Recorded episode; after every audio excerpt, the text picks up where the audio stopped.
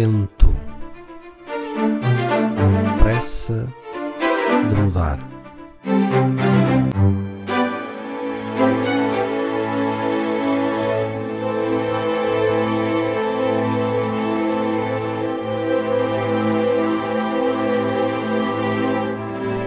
O bom senso, como qualquer outra categoria comportamental intrinsecamente má, tem laivos de virtude Nada é puramente abjeto, per se ou reflexamente, pode beneficiar de atenuantes.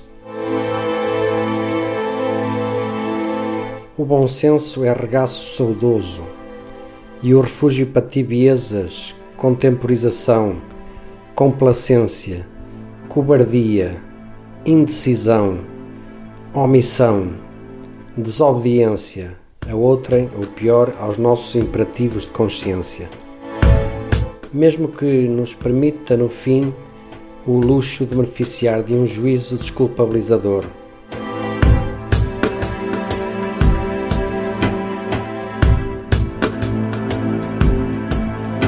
Quando o resultado do exercício do bom senso não é o pretendido, sobra o ressentimento e o dever fica incumprido. E quando o bom senso redunda num resultado justo, é mais do acaso desse resultado que depende o julgamento que da bondade genuína dessa decisão.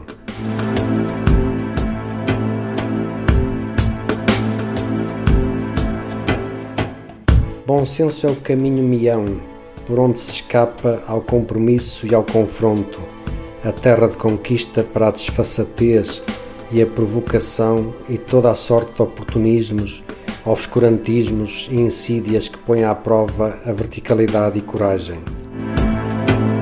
O bom senso é a bandeira maior dos timoratos.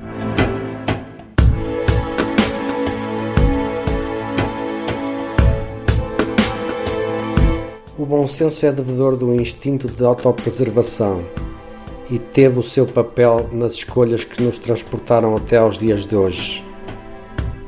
Mas o bom senso também é um esbanjador de energia criativa, da ousadia e do risco, do impulso para o desconhecido, para a inovação, a conquista de horizontes rasgados e livres dos véus constritores da prudência.